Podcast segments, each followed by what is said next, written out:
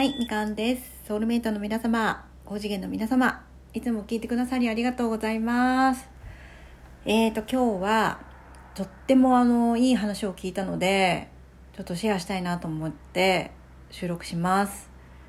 えーと、これインドのお話なんですけど、ひび割れ壺っていう話があるんですよ。聞いたことある人いるかな？でこのひび割れ壺の話っていうのをちょっと聞いて感動してしまったので 皆さんにこれからちょっとシェアをしますね。ちょっと聞いてください。はい。ひび割れ壺の話。インドのある水運び人は2つの壺を持っていました。その2つを天秤棒の左右につけて肩にかけご主人のために毎日水を運んでいました。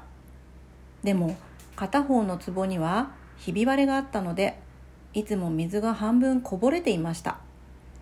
もう片方の壺は完璧で自分は役目を十分果たしていると満足していました。ひび割れ壺は自分のひび割れを情けなく思いいつも惨めな気持ちになるのでした。2年が経ちひび割れ壺はとうとう水運び人に言いました。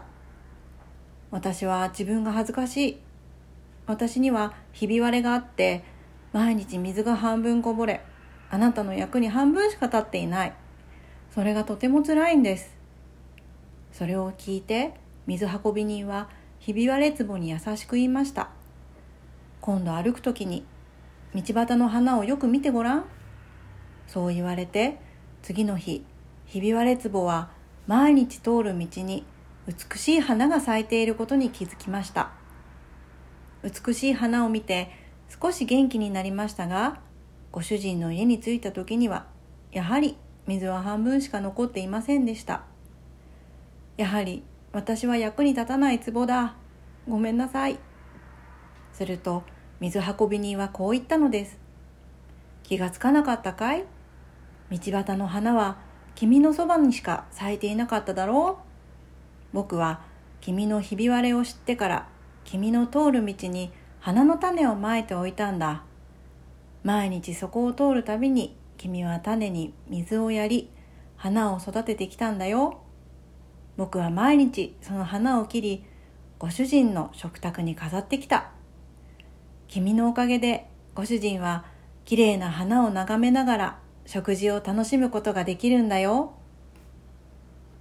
っていうこういうお話なんですけれどすごく短いお話なんですけどなんか自分もひび割れ壺っていうふうに思っているところもあるのでなんかこの話を聞いた時にうんなんかちょっとでも役に立ってることがあるのかなとかなんかできないことじゃなくてできていることもあるのかなとかうんなんかいろいろ考えさせられました。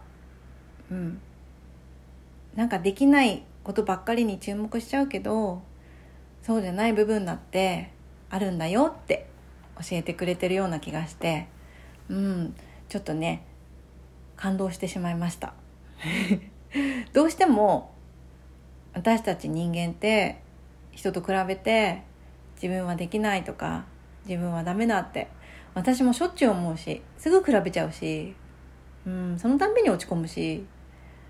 だけどもしかしたら私も誰かのために花を咲かせてあげてることができてるのかもしれないし。うん。なんかちょっとでもそういうふうに思えたお話だったので。だからねもしよかったら皆さんもこの「ひび割れ壺」っていうふうに検索すると出てくると思うのであの概要欄にもね貼っときますね。もうちょっとねあの詳しい詳しいというか原原書というかねあの本も出てるみたいなので是非皆さんも興味がある方は見てみてください。ね役に立たない人間なんていないんだよっていうことをねすごく感じさせられました。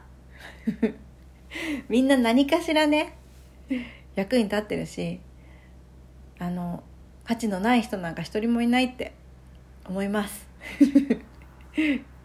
はい今日はひび割れ壺の話でした。以上です。終わります。いいお話。